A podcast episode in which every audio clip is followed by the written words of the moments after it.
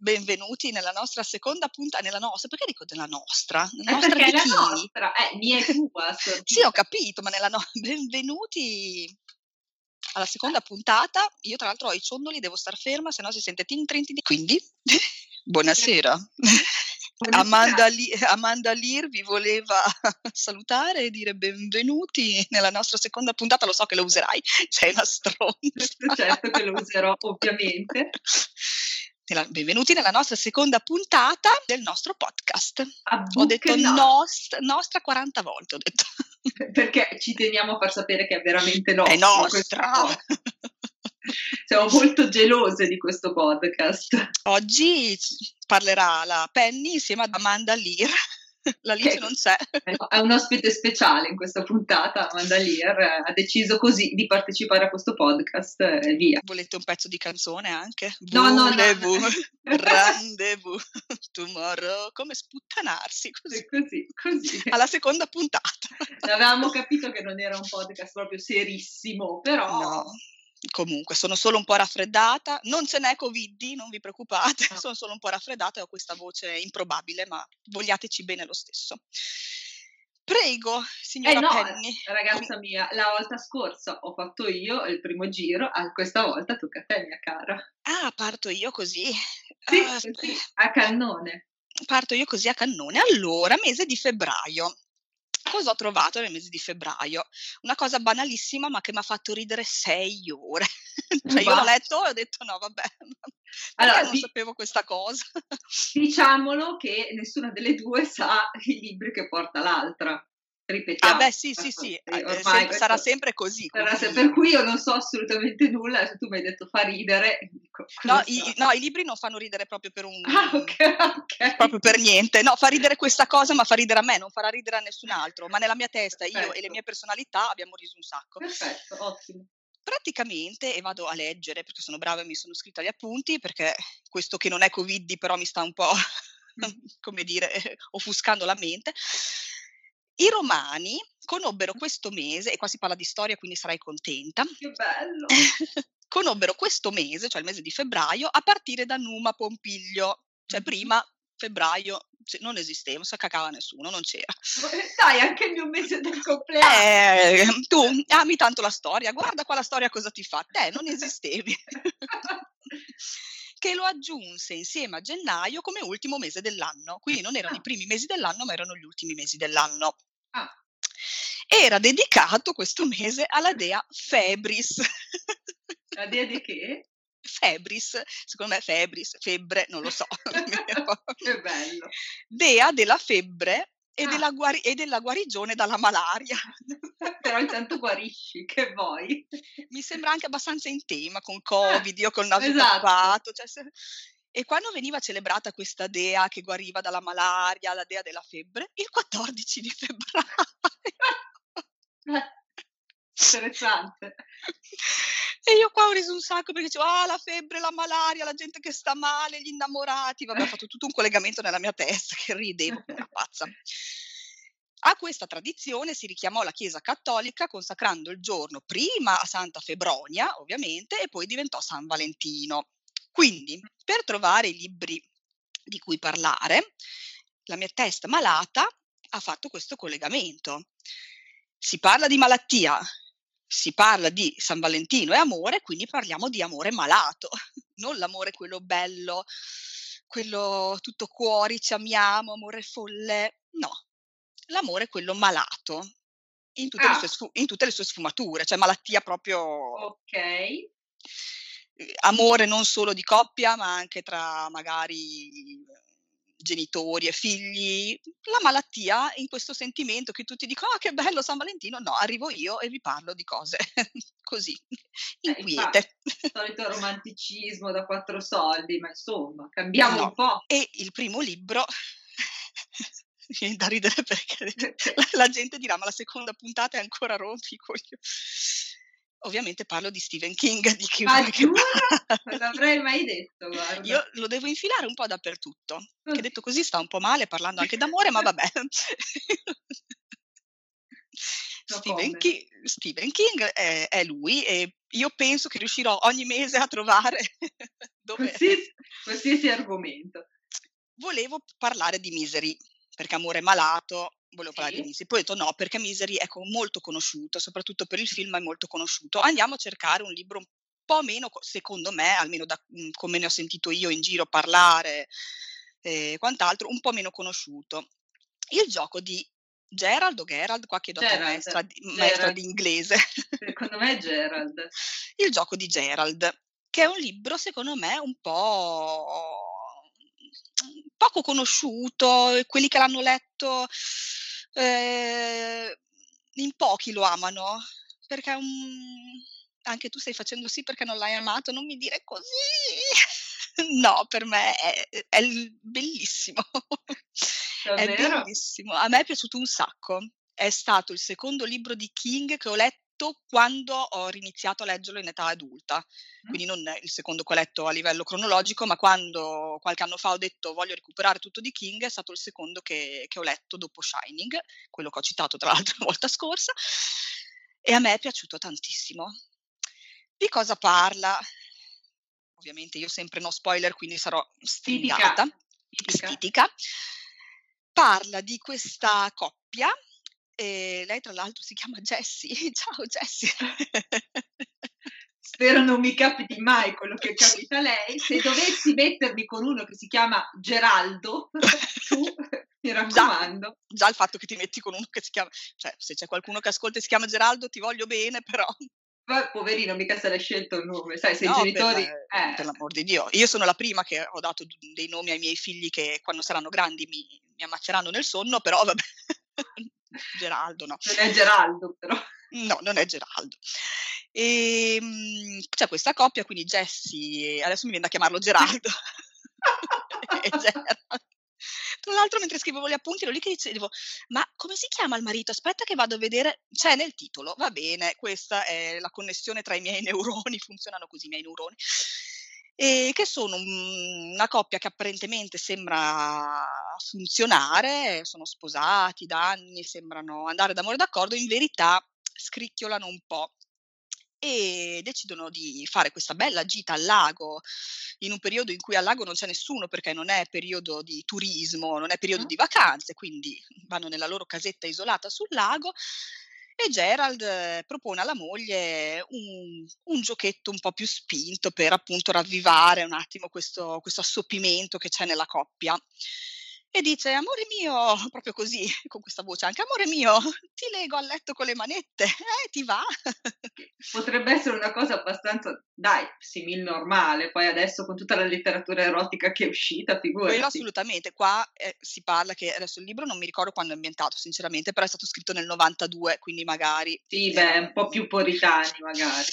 E, e poi parliamo sempre dell'America che sono puritani a prescindere, vabbè. Esatto. E mm, quindi niente, iniziano questo, questo giochino, lei però cambia idea e quindi dice no, no, slegami, slegami, ma lui non, cioè non si capisce se lui non vuole perché non gliene frega niente o pensa che questo atteggiamento della moglie sia solo per ravvivare ancora di più il Mm. gioco, anche perché l'ho letto tanto tempo fa, certi particolari non me li ricordo, quindi non la slega, lei si dimena, gli dà un calcio, lui cade, gli viene un attacco di cuore e muore. e uno dice, cioè, stai spoilerando? No, perché sono le prime tipo quattro pagine. E lei rimane legata al letto col marito morto lì. E da qui parte tutta la storia, perché lei, eh, tutto il romanzo è incentrato sul- sui pensieri di lei mentre è legata al letto e cerca un modo per ovviamente eh, slegarsi, perché non c'è nessuno dei dintorni, quindi anche se grida aiuto eh, nessuno la sente. Il marito è lì in fondo al letto morto e quindi si incentra tutto sul mondo interiore di Jessie, i suoi pensieri, il suo, le sue ansie, le sue paure, il suo terrore, Le bestemmie che starà tirando. le bestemmie che starà, starà tirando e perché amore malato? Vabbè, già l'incipit, comunque il fatto malato ovviamente tra virgolette in senso lato, però il fatto che questa coppia non funziona, tro- cercano vari modi per ravvivare il, il- il- il loro rapporto, poi ovviamente tutto il libro è incentrato sul pensiero di Jessie, quindi verrà anche sviscerato questo rapporto con il marito, dopo verranno fuori altre cose. Mhm. Lei che è lì ferma nel letto e ricomincia a pensare a cose del suo passato e quindi viene fuori anche il rapporto con suo padre. E non dico di più, però anche qua comunque sempre si parla di cose malate. Compare un personaggio a un certo punto che non si capisce se è frutto della, della sua fantasia eh, o se è reale e si scoprirà solo alla fine del libro se appunto è un personaggio reale oppure no e anche lui ha delle caratteristiche legate a quello che è il rapportarsi con gli altri esseri umani, con l'amore, con i sentimenti. Eh, insomma, eh, malattia, malattia come piace a me, c'è della malattia in questo libro. E quindi niente, questo era il primo, il primo libro che mi è venuto in mente. Ma veramente non ti è piaciuto questo libro di King? No, mi sono annoiata tantissimo, però ti dico, ho visto il film su Netflix. Eh, io non l'ho visto, ecco, vedi? Ecco, a me il film è piaciuto tantissimo, nonostante in scena praticamente ci sia sempre la stessa attrice per eh, un'ora e mezzo, non mi ricordo quanto dura il film, però mi ha anche abbastanza angosciato a tratti, perché tu dici, guarda che è difficile riuscire ad angosciare soprattutto perché il libro è lei che parla dentro la sua testa, chiaramente. Invece lì certo. dovevi riuscire un po' ad esternare, capito, questi pensieri. Però secondo me il film è fatto veramente molto bene, mi è piaciuto tanto. Eh, tu quello che hai provato nel film, io nel libro, perché a me mi immedesimavo in lei che era lì e, e, dici, bene, adesso che cavolo faccio che sono ammanettata a un letto? Poi c'è quella scena del bicchiere dell'acqua sopra alla ah. mensola che ti fa venire sete perché dici oddio ce l'hai sì. l'acqua ma non ci arrivi, cioè tutte quelle scene e poi vabbè a un certo punto entra anche un cane mhmm, dalla porta finestra sì. che c'è il cadavere del marito che ovviamente attira questa simpatica creatura. Cioè, sono tutti momenti che ti creano un'ansia. Infatti, questo non, non, è propriamente un horror, perché poi King, uno dice King, ah, non lo leggo perché è horror. No, questo, cioè di horror no. non ha una mazza, però è uno stato d'ansia continuo. E per me la maestria è il fatto di dire scrivo un libro di non mi ricordo quante pagine, ma insomma sono abbastanza, tutto incentrato su una sola persona, i pensieri di una sola persona, cioè per me è una cosa... Devo rileggerlo, ok. Fuori da normale. No, vabbè, ma lo sai che io sono di parte. Cioè, King mi dice: Guarda, ho scritto che devo andare a prendere due chili di mele. Oh, che ansia, bravo King. Bravissimo, bravissimo. Quindi sono un po', un po' leggermente di parte, ma vabbè. Va bene, salutiamo King. Ciao King, ci rivediamo il mese prossimo di sicuro. Esatto, tranquillo Steven, tu torni sempre. Il secondo libro, e qua tu dirai lo devo leggere, sì, lo devi leggere e ce l'hai già, quindi do finita uh, questa, questa, uh. questo podcast vai a leggerlo. È un libro di cui ho sentito parlare tempo fa. Tempo fa vuol dire anche due o tre anni fa. Mhmm, ma parlare proprio così velocemente da un paio di persone mi aveva incuriosito, poi l'avevo messo nel mio solito carrello wishlist di libraccio che conta una cosa come mille libri, quindi e si era perso nel marasma de della mia wishlist. Poi non ho più sentito parlare. Ehm, una persona a noi carissima, la nostra amica Nadia, la lettrice solitaria Oh. ehm, a un certo punto l'anno scorso m'ha detto: "Ho scoperto questo libro, mi è piaciuto un sacco, leggilo". Quindi mi ha, sì, mi ha rincuriosito, visto che comunque era un libro che c'era già nella mia testa, quindi ho detto, ah, sì, ah, leggiamolo, ed è stato un amore folle. E adesso sto ricominciando un po' a vederlo in giro. Ne ha parlato anche mh, eh, Mattia, si chiama, Terence, eh, non riesco a pronunciarlo il suo nome. Tanto, lui, tanto non ci ascolterà mai, se ci ascolterà scusami ma ho dei problemi di lingua. Comunque sei tu ed è Vodka e Inferno. Oddio, questo lo voglio leggere tantissimo. Mannaggia. Lo sapevo. Di Penelope delle colonne. Sono due volumi. Lei in teoria sta scrivendo il terzo, cioè in teoria lo sta scrivendo ma ci sta mettendo un po' di tempo, quindi e se non sbaglio non è una trilogia ma dovrebbero esserci altri volumi nel senso che lei sta scrivendo il terzo ma da quello che so ha in mente di scriverne di più il primo volume si intitola La morte fidanzata, è del 2016. E cosa dire di questo libro? Cioè, legge- io posso dire solo leggetelo, è bellissimo, è ipnotico, è disturbante, è, è, crudo, cioè ci sono delle parti dove dici che schifo, cosa stai dicendo? Vabbè, eh, ciao, è stato bello questo podcast, scusa, ciao, ciao, scusa, ciao, vado a leggere.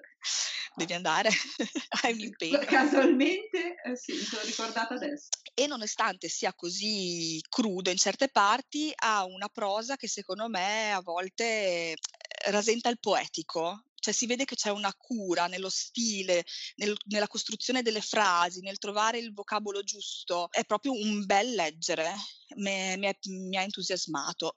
E anche qui di cosa parla? Allora, qua è un po' più difficile perché, proprio perché io non voglio mai far spoiler, a me piace che una persona arrivi al libro sapendo il meno possibile. Dico solo che nella descrizione che si trova sui vari siti quando si, si cerca il libro, l'ultima frase è può un vivo innamorarsi di un morto? E già qui per me cioè, chiudete qua e andate a leggere, cosa mi state ancora a ascoltare? Le cavolate che dico io, andate a leggere Vodka Inferno, sempre per tornare al tema amore malato. È ambientato tra Venezia e la Russia. Mm. E l'epoca è, non mi ricordo più, 1800, fine 1800, se non mi ricordo okay. male.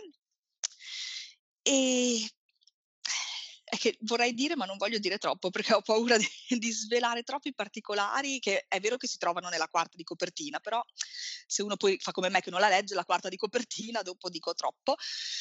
E praticamente ci sono fondamentalmente due protagonisti. Uno è Victor, che fa parte del mondo russo. È già un nome che mi piace tantissimo. E l'altro, e a me anche i nomi, ti dico, secondo me sono stati scelti con, un, con una cura, con... L'altro protagonista si chiama Frattaglia. Ah, vabbè. cioè, solo, cioè, già solo dai nomi, Victor e Frattaglia praticamente Frattaglia, che ovviamente è un soprannome e mh, mhmm, verrà spiegato poi il perché si chiama Frattaglia, è un poveraccio senza genitori, è stato abbandonato e mhmm, preso sotto l'ala, di, tra virgolette, l'ala protettiva di un, um, di un simpatico signore che ruba i cadaveri per rivenderli. si innamora di uno di questi cadaveri che viene ritrovato, ripescato in un canale e viene messo da parte della serie, ah questo lo vendiamo al tal dottore, quindi teniamolo lì perché ci faremo un sacco di soldi. Frattaglia deve star lì a monitorare la situazione, a tenerlo sotto controllo e si innamora di questo cadavere. Basta, non dico altro perché ho già detto anche troppo, anche se è l'inizio del libro questo, quindi cioè, dopo ci sono altre 400 pagine di storia e da lì parte tutta la peripezia di Frattaglia, di Victor, poi da Venezia si trasferiscono in Russia, c'è tutta la famiglia di Victor in Russia, un sacco di personaggi ma tutti delineati benissimo, con delle caratteristiche che proprio cioè, tu, subito li identifichi e ti medesimi, questo mi sta sulle palle, questo sta simpatico, sì, bravo, fai così, tutto così, è bellissimo. E la cosa secondo me straordinaria è che ci sono delle scene, come dicevo prima, che sono crude, assurde, che tu, cioè nella realtà di tutti i giorni dici che schifo a pensare a una cosa del genere, ma l'autrice è così brava che ti fa entrare nella testa del personaggio che a te quasi va via lo schifo e dici ah però ti capisco e questa cosa è fantastica. Sono molto curiosa, lo ammetto, ma è da tanto che sono curiosa eh, in realtà, per cui cioè, a te ancora me ne parli e ancora sono sempre più curiosa. Cioè, conta che io l'ho letto in ebook, l'ho comprato subito in cartaceo anche perché è un'edizione stupenda, cioè ha una copertina, questa è una cosa un po' feticista, però è, ha un'edizione stupenda ho comprato anche il secondo, ma non riesco a leggerlo perché dico e poi, cioè il terzo deve ancora finire di scriverlo, io dopo mhmm, non posso leggere il secondo e poi rimanere orfana di questa storia. Poi ti dico, mentre scrivevo tutti i miei vari appunti, ho detto che ho voglia di rileggere il primo, che io sai che non rileggo mai i libri perché eh, una no. volta che li ho letti ho detto ma quasi quasi me lo rileggo che così rileggo il primo, così passa un po' di tempo, poi mi rileggo il secondo e magari nel frattempo Penelope datti una mossa, ti voglio bene, ma scrivi anche il terzo, grazie. Se volete saperne di più io vi rimando ai video sempre di Nadia e di Mattia, la lettrice solitaria e Mattia. Giles. Lui, grazie, perché loro ne parlano molto meglio di me ovviamente, ma cioè libro imperdibile. Ultimo, e poi la smetto di blaterale, blaterale soprattutto perché sono diventata cinese, è un libro che finalmente voglio riportare alla ribalta perché non ne parla nessuno, ma insieme a King, cioè non li paragono perché sono due autori di- diversissimi, ma insieme a King è uno dei miei autori preferiti e non sta scrivendo più una mazza, mi viene da piangere. Nicolò Ammaniti, come Dio comanda. L'hai bellissimo, letto? Eh, è bellissimo. Io non ne ho mai sentito parlare. Cioè, se non, seco- non, se non, privatamente, cioè tipo appunto parlo con te privatamente, dici sì l'ho letto, ma nei video su Instagram, no? Non se ne parla, io lo Beh, voglio riportare alla ribalta. È un libro che secondo me è uscito quando ancora non c'era il boom, diciamo, di YouTube, di Instagram, perché se no sicuramente nel bene e nel male per forza se ne sarebbe parlato. Al di là che aveva vinto lo Strega o sbaglio? Sì, è del ah, 2006 ecco. e nel 2007 ha vinto lo Strega e per me è un libro spettacolare. Vabbè, anche qui sono di parte perché io amo Ammaniti, Ammaniti, se mi senti, scrivi. Niccolò. Niccolò, amico mio, scrivi, amico mio di che? di Amanda Lear, sono Amanda Lear, quindi qua non si parla di amore eh, di coppia, ma amore tra padre e figlio principalmente, poi ovvio che ci sono altri personaggi secondari, ci sono altre vicende, ma principalmente si parla del rapporto tra il padre Rino e il figlio Cristiano. Per dire che è un amore malato, basti pensare che il padre Rino è un, uh, una persona dedita all'alcol, eh, con eh, simpatie neonaziste, è violento insomma, una personcina che tutti vorremmo come vicino di casa. Ah, ciao Rino, come stai? che ti fa il saluto romano quando, quando lo incontri per le scale. Però, eh, cioè non però, per l'amore di Dio, non però, perché non c'è un però, perché è una personcina così, ma anche qui viene caratterizzata caratterizzata in una maniera, viene descritto il rapporto che ha con il figlio che in certi momenti ti dimentichi che lui è questo tipo di persona, perché vedi solo il rapporto che c'è tra lui e il figlio. Lui adora suo figlio, la madre non c'è più, eh, non vi dico il perché e il per come, perché nel libro viene spiegato. La madre non c'è più, ci sono solo loro due che sono seguiti da un assistente sociale, ovviamente, ovviamente visto la situazione familiare. E, e, quindi Rino è mhmm, ossessionato dalla paura di perdere il figlio, che arrivi un giorno l'assistente sociale, vede determinate scene, situazioni e glielo porti via. E quindi c'è questo, questo rapporto di ossessione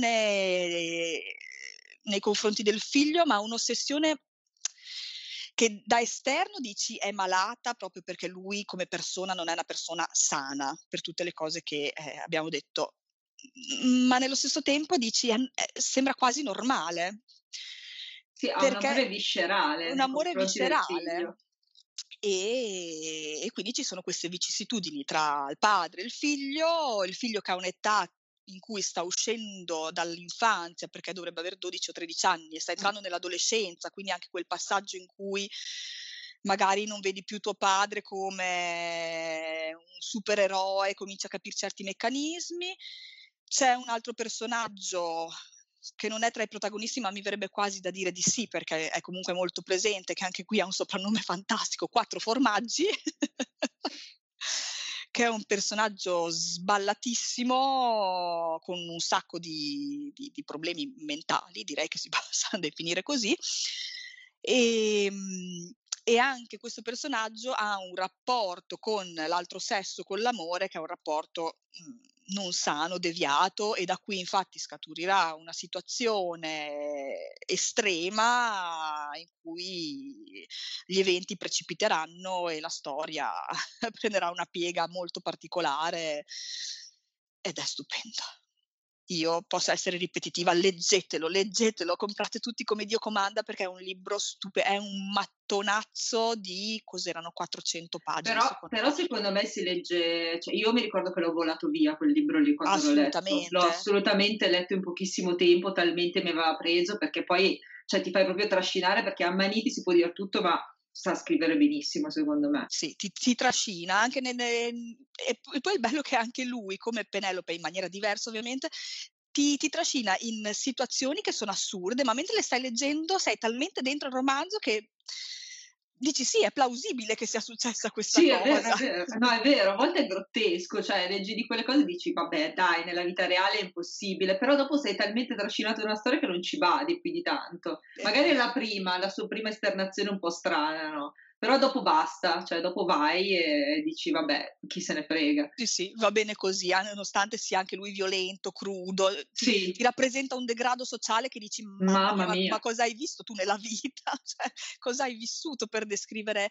Però quando sei lì in mezzo alla storia sei talmente preso che no- non, non ci, pe- cioè, ci pensi dopo a queste cose, mentre sei immerso nella storia sei lì che vuoi solo sapere, oddio, cosa sta succedendo, come, come va avanti. E la cosa bella di questo, di questo libro che è stata fatta una trasposizione cinematografica che per me è Perfetta. azzeccatissima, È perfetta. perfetta, sì. Che Gli voglia di rivederlo il film Hai adesso? visto? Come ti Che fatto voglia di voglia di- rivederlo? Adesso basta, ti prendi due giorni di ferie perché devi leggere e guardare. E guardare il film, bellissimo il film. No, il film è bello, anche perché questo è un libro molto corposo, con tanti avvenimenti, quindi portarlo sullo schermo vuol dire tagliare per forza certe scene. E io quando sono andata a vederlo al cinema ho detto, oh mio Dio, chissà cosa ne è venuto fuori. Uno dei miei romanzi preferiti, invece, un film stupendo, attori secondo me azzeccatissimi perché Filippo Timi, che vabbè io lo amo, sono andata a vederlo anche a teatro, Anch'io l'ho visto a teatro, meraviglioso. Cioè, lui è meraviglioso e nel, nel ruolo del padre Rino, cioè, è fantastico. Addirittura c'è un Elio Giordano, giovanissimo, che Elio fa quattro formaggi. Sì, sì, sì, sì, Eh, visto come sono preparata, che io non so nulla di cinema, ma quando si parla de- di film che mi sono piaciuti mi ricordo anche gli attori. Va bene, ho finito con i miei amori malati. Adesso sono curiosissima di sapere i tuoi libri, il tuo argomento. È completamente diverso, proprio una cosa completamente diversa, pensa. Io stavo cercando avvenimenti che sono accaduti nel mese di febbraio e ho letto il nome di questa persona, di questo personaggio e mi sembra, cioè ho detto mi sa di conoscerlo. E dal nome di questo personaggio, che è tale Ernest Shackleton, sono risalita a tutta una vicenda che lo riguardava che sì conoscevo ma non così bene. Allora, parte tutto vabbè, dal compleanno di questo Ernest Shackleton, che è nato il 15 di febbraio del 1874. Ok. Però febbraio è anche un mese molto freddo, tu mi insegni.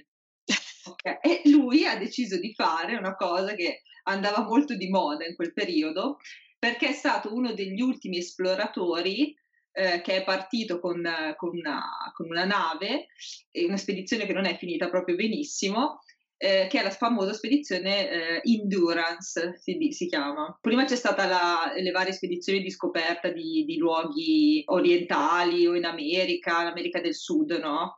Poi ad un certo punto, siccome quei luoghi più o meno li avevano scoperti tutti, hanno detto aspetta, facciamola ancora più grossa. E ci sono state tutta quella serie di spedizioni al polo sud e al polo nord. Questa è stata fatta al polo sud, no? Per cui eh, Shackleton è partito ad un certo punto, non mi ricordo se era novembre una cosa del genere, con questa, con questa nave, l'Endurance appunto.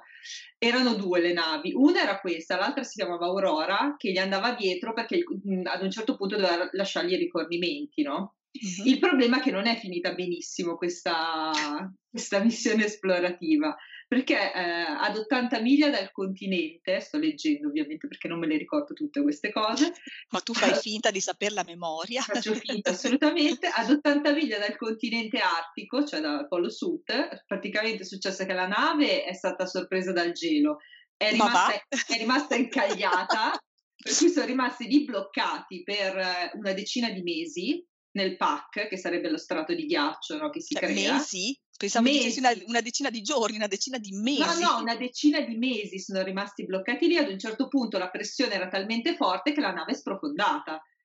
E Per cui questi sono rimasti lì come di pistole e hanno detto: E adesso cosa facciamo? Allora, avevano recuperato le navi, no, le scialuppe, quelle di salvataggio. Il problema è che eh, c'è, c'è lastre di ghiaccio. Tu dici: dove vado io?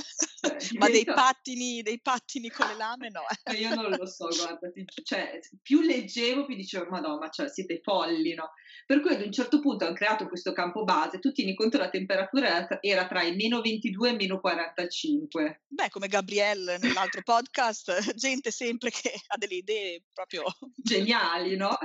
Per cui è successo che a un certo punto Shaker aveva detto, oh, o la va o la spacca, no? Per cui ha preso tot, eh, tot persone è, è, partito con una scialuppa di salvataggio, cioè fratello questo, eh, affrontando un viaggio in uno dei mari più pericolosi che esistono nel mondo, perché c'erano delle onde alte metri, oltretutto in un periodo dell'anno assolutamente sfavorevole, pieno di tempeste, cioè, per cui ha detto, oh ci provo, perché sennò qua moriamo chiaramente, perché non è che possiamo stare qua in eterno. Questo partito, tu pensa, ce l'ha fatta a raggiungere il conti, la terraferma, eh, mi ricordo, un, del, un gruppo di isole, e da lì è poi ritornato indietro chiaramente per andare a salvare il suo equipaggio che era rimasto là sui ghiacci. Ma che cazzo te ne frega, ma lasciali lì.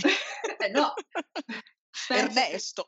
Ernesto, lui è tornato indietro, eh, li ha salvati. Pensa a te, è riuscito a salvarli tutti quanti, eh? Perché nessuno di loro era morto. No, aspetta, perché tu dici, ok, allora, l'Endurance alla fine è riuscito a salvarla, ma ti ricordi che era partita un'altra nave? Eh sì che era l'Aurora, eh, non è finita tanto bene l'Aurora, perché l'Aurora ad un certo punto è, stata, è successo che una decina di uomini sono scesi a terra, è successo un casino, non so se si è spaccata la nave, sta di fatto che ci sono stati dieci mm, membri dell'equipaggio dell'Aurora che sono rimasti bloccati a terra, anche loro in un posto sfigatissimo, un freddo boia, e eh, l'Aurora tipo si è data, no? Cioè, è ripartita. È successo che mesi dopo Shackleton, che era in Australia, gli hanno detto questa cosa, gli hanno detto, oh guarda che è successo che c'è della gente che è rimasta lì bloccata.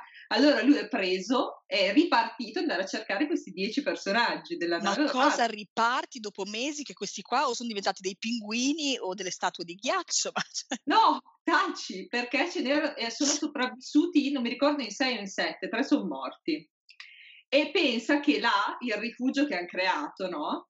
Mm. Esiste ancora.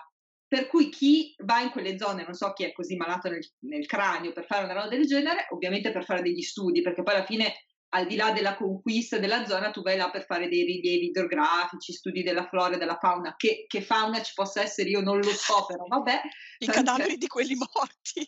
Probabile e pensa, poverini, che questi qua dell'Aurora, che erano scesi per mettere giù le, i rifornimenti, mm-hmm.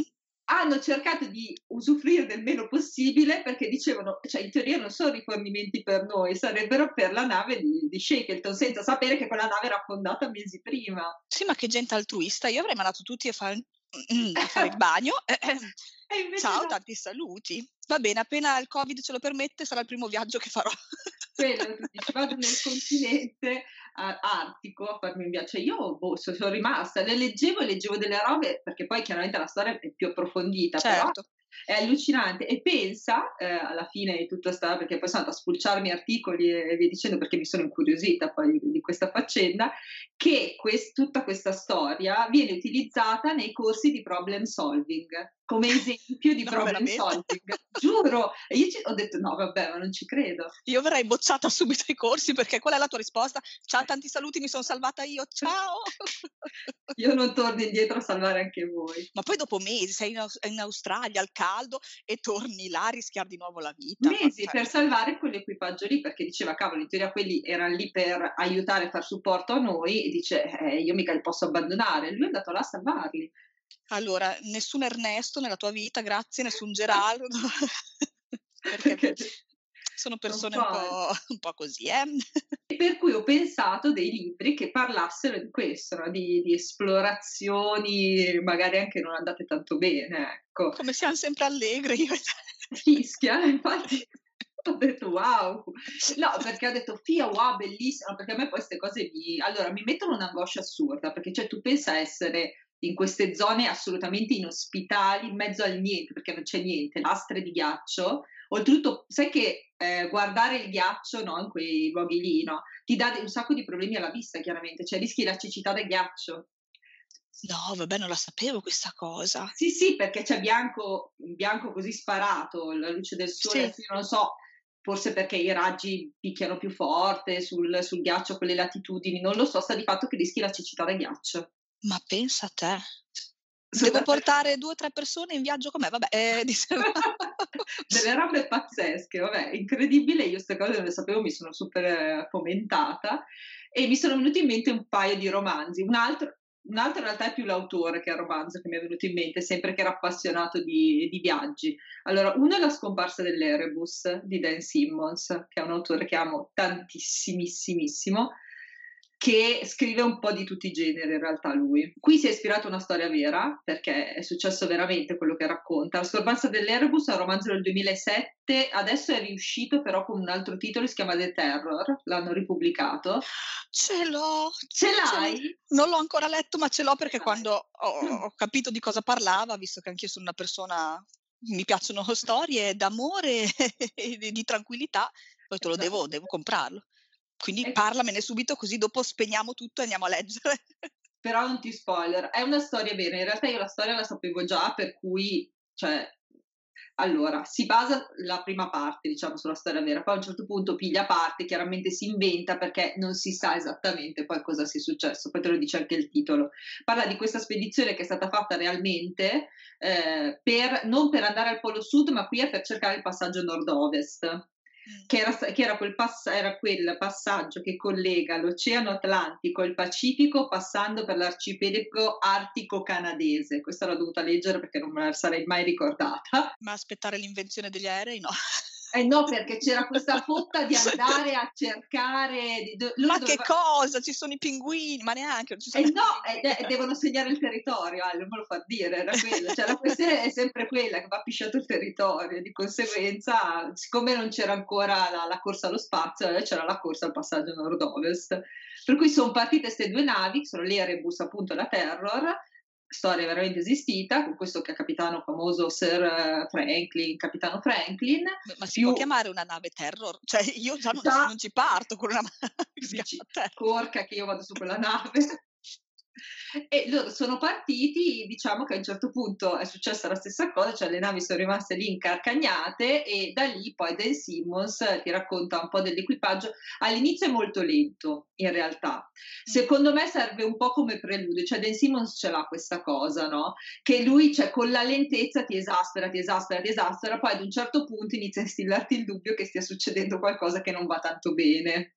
E da lì un po' ti crea questa ansia, dici, mm, forse c'è qualcosa che non va ta- e inizia un po' per volta così una piccola e poi a un certo punto sboom, esplode. Devo dire che Dan Simmons è uno che secondo me studia un botto prima di scrivere i romanzi perché lui ti dà un casino di informazioni. Diventa anche un po' pedante a tratti. Infatti deve piacere come scrive, però sì, eh, è un bel romanzo, però è lento, ma Dan Simmons ce l'ha questa cosa. Proverò, proverò. Ma hanno fatto anche il film? Hanno fatto la serie TV che è su Prime. Hanno fatto una serie TV che però la serie e il, il romanzo finiscono in due modi diversi. Ti dico ah, questa sì? cosa. No. Se, se, Quindi se, mi toccherà leggere il libro. Leggo prima il libro perché se, come sono fatta io quando guardo prima le serie TV, poi il libro non lo cago più. Eh no, Quindi... infatti, infatti ti conviene. Va bene, lo andrò a recuperare tra la pila dei libri non letti. Ti ricordi dove l'hai messo? Assolutamente no, dovrò smontare eh. tipo tre librerie per cercarlo. Ce la farò. Il secondo di romanzo parte da un avvenimento simile sempre e poi in realtà parla di tutt'altro, che è un grandissimo classico della letteratura inglese, secondo me questo l'hai letto per forza, cer- all'inizio del romanzo c'è questo Robert Walton, non so se ti dice qualcosa il nome, che sta scrivendo una lettera alla sorella Margaret. Lui sta facendo un viaggio anche lui al nord eh, dell'emisfero, eh, è partito facendo questa spedizione sfruttando un, un'eredità che gli è arrivata dalla morte di, di un cugino e mentre lì che scrive alla sorella gli dice ho incontrato un uomo cioè mi sono imbattuti e tu dici ma questo non c'aveva nient'altro da fare che andarsene a spasso al Polo Nord, un uomo che scappa da qualcosa che lo sta tormentando, un, un uomo che una volta era un medico in Svizzera, tra l'altro. In, in Svizzera direi io, con lei davanti, in Svizzera. In, in Svizzera. che si chiama dottor Victor Frankenstein. Victor, torna Victor. Torna Victor, torna Victor. Per cui il romanzo è Frankenstein che parte da questo espediente, no? che racconta appunto, cioè Robert Walter racconta alla sorella quello che gli ha raccontato Frankenstein, che a un certo punto gli racconta quello che ha letto in un diario famoso di un certo personaggio famoso del romanzo, che è il mostro, che poi a un certo punto crea. Qui torniamo alla questione dei cadaveri, no? perché anche qui cioè, è Victor che, che gioia, a ravanare la vita, la vita. Lui sì, beh, lui voleva ridare la vita ai, ai cadaveri. Lo, lo dico? Lo Dimmelo. dico?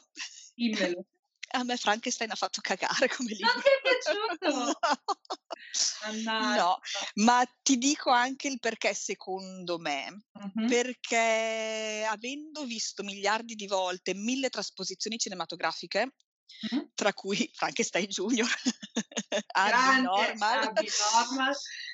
eh, ero talmente viziata dalla storia raccontata nei film, che la storia è, è- è la stessa, però è raccontata secondo me in maniera più meno introspettiva, mm, più non so come dire. Più attiva forse. Sì, mhmm, per fare, mhmm, più sensazione, quindi il mostro che magari Eh fa sì. paura.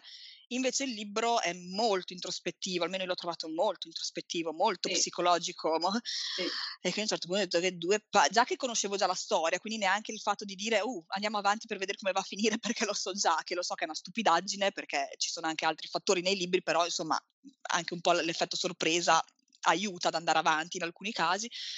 Quindi per me è stato un grande no, ogni pagina dicevo: "Eh, che pa" Tu pensa che l'ho portato anche in tesina di maturità? Perché io, ma sì, perché allora io sono un grande fan di tutto il gruppetto, sai che è stato scritto da Mary Shelley nel 1818, eh, è considerato probabilmente il primo romanzo scientifico, eh, fantascientifico, eh, Sì. cioè si dice horror, ma in realtà ni, perché alla fine è horror è romanzo, ecco, è una caratteristica che viene esasperata, come hai detto tu, più nei film, no? Sai qual è la storia dietro la scrittura di Frankenstein? Che è una cosa fighissima, Quella della scommessa. quella della scommessa, sì, è bellissima, no? No, quella è super infatti a me piacerebbe leggere un libro che parli di com'è nato, che dovrebbe esserci. Eh, non lo so se esiste, nel caso vogliamo saperlo perché io, io devi sapere che mh, sul libro di letteratura inglese ho tutti i cuori attorno alla foto di Percy Shelley perché ero innamoratissima del marito di Mary, sì ero fuori. E, proprio- Metteremo una diapositiva sulla pagina Instagram di questa cosa. Percy Shelley lo amavo tantissimo, che hanno scritto, sì sì, che hanno fatto questa scommessa assieme a Byron e Polidori a chi riusciva a scrivere un racconto di paura, che poi alla fine solo in due l'hanno scritti, poi perché l'ha scritto Polidori, ha scritto Il vampiro e Mary Shelley ha scritto Frankenstein. E gli altri si sono solazzati. Gli altri erano lì che alzavano il gomitino come al solito che era. Eh, chiamali scemi. Voi scrivete, ah, Sì, brindiamo. sì, vai, vai, vai, amo, amo, scrivi. Scrivi, scrivi, tieni un po' d'assenzio intanto. Vai. Esatto, così, è andata proprio così. Che bello. Però sì, secondo me c'è un libro, un racconto che parla di, di- di- di questo incontro tra di loro. Beh, io assolutamente voglio sapere tutto perché amo, amo follemente tutti loro. Che bello, che meraviglia. E l'ultima in realtà cioè, c'entra, c'entra fin lì questa cosa. Eh, un altro grande appassionato di viaggi alla scoperta di ma non Polo Nord Polo Sud, questa andiamo in tutt'altri luoghi, cioè in, Amazzonia, che secondo me è altrettanto angosciante, quando c'è stato quel periodo in cui c'era sta fissazione di andare ad esplorare queste terre chiaramente sconosciute, era Sir Arthur Conan Doyle, lo scrittore di Sherlock Holmes, che si sa che odiava il personaggio di Sherlock Holmes perché lui voleva scrivere di questo, no? di scoperte, di, di mondi fantastici. Lui era- aveva scritto anche un sacco di romanzi, comunque, racconti e romanzi di stampo fantastico, perché uno dei suoi più cari amici era questo Sir Percy Fawcett, che era un esploratore che ad un certo punto è scomparso perché era andato in, in Amazzonia a cercare la, la città di Eldorado, eh, era partito più di una volta, di solito tornava indietro. A sto giro eh, è partito col figlio, che non so se era adolescente, non era molto grande, è partito col figlio e puff, non è più tornato. Avrà trovato la città di Eldorado e sarà rimasto lì. Secondo me è ansiosissima, cioè, sta cosa, se ci pensi. Cioè, A me già quelle cavolo- terre mettono ansia, perché io poi mi immagino queste giungle piene di insetti schifosi, il E caldo, tutte- l'afa. E le popolazioni che ci vivono dentro, che sono Oh popolazioni che che, cioè, lo sai te, questi vivono completamente fuori dal mondo, per cui eh, è tutto nuovo, loro vedono l'uomo bianco, dicono, ma che cavolo è, cioè, per non saperne leggere né scrivere, io comunque eh, ti, ti- ti elimino direttamente. E se non mi ricordo male avevo letto che anni dopo qualcun altro era partito perché de coccio sono e avevano trovato dei beni che pare appartenessero a Percy Fawcett, però cioè cadaveri, ossa, niente. Cioè, C'erano solo i beni. E tu dici, eh, e quindi che fine avrò fatto? Eh. Mio Dio, che Eh, ansia. Eh, eh, angosciantissima sta cosa. Rimaniamocene tutti a casa nostra, smettiamola di andare in giro per il mondo, chiudiamoci nei nostri antri. Vabbè, certo, tu vai in Amazzonia, nel mezzo della giungla, non so se c'è la giungla, cosa c'è lì in mezzo, cacchio, cioè speri pure che ti vada bene. Boh. Mamma mia, ma che ansia, no, non partire mai più, Penny, non te ne andare da nessuna parte, mi viene l'ansia, spedisci cartolino ogni, ogni due passi che fai, ti prego. Sai che Ah. fossi io sarei stata una di quelle che ci sarebbe andata, non lo so, ci pensavo mentre scrivevo sti appunti. Forse, sai, la curiosità, posti nuovi, luoghi Sì, inesplorati. ce ne sono tanti al mondo, devi andare in Amazzonia, ne- ne- ne- nella giungla sperduta in mezzo ai cannibali, puoi andare a Londra, Parigi, New York, Ma no? no, perché, eh, capito, però quelle sono città che tu puoi raggiungere facilmente, cioè all'epoca tu pensa a partire e fare una cosa del genere, cioè adesso magari le gite ce le fanno in quei luoghi, in totale sicurezza, all'epoca era una roba nuova, a parte che ero donna, dove doveva essere a casa fare la calcio. no, no, no, io a casa col mio assenzio, davanti al caminetto, a ubriacarmi. a scrivere i racconti con Byron. No, no, eh, li leggo Shelley. io, non ho voglia di scriverli, li leggo. Va bene, che ansia sta puntata. Infatti, mese di marzo e primavera, possiamo parlare di qualcosa di un po' più allegro. Sai che io odio le stagioni calde, quindi Ecco.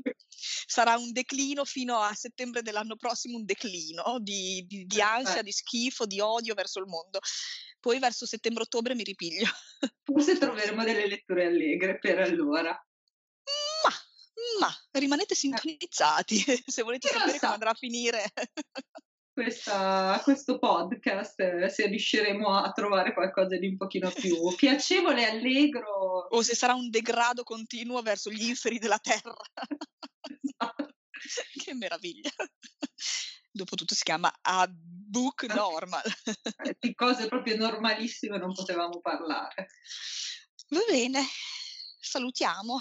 Vi salutiamo, vi lasciamo la pagina, no, la pagina ci trovate anche su Instagram. Assolutamente. Seguiteci, ve- amateci. e voulez-vous rendezvous a tutti da Amanda Lear. Bravissima. A prestissimo.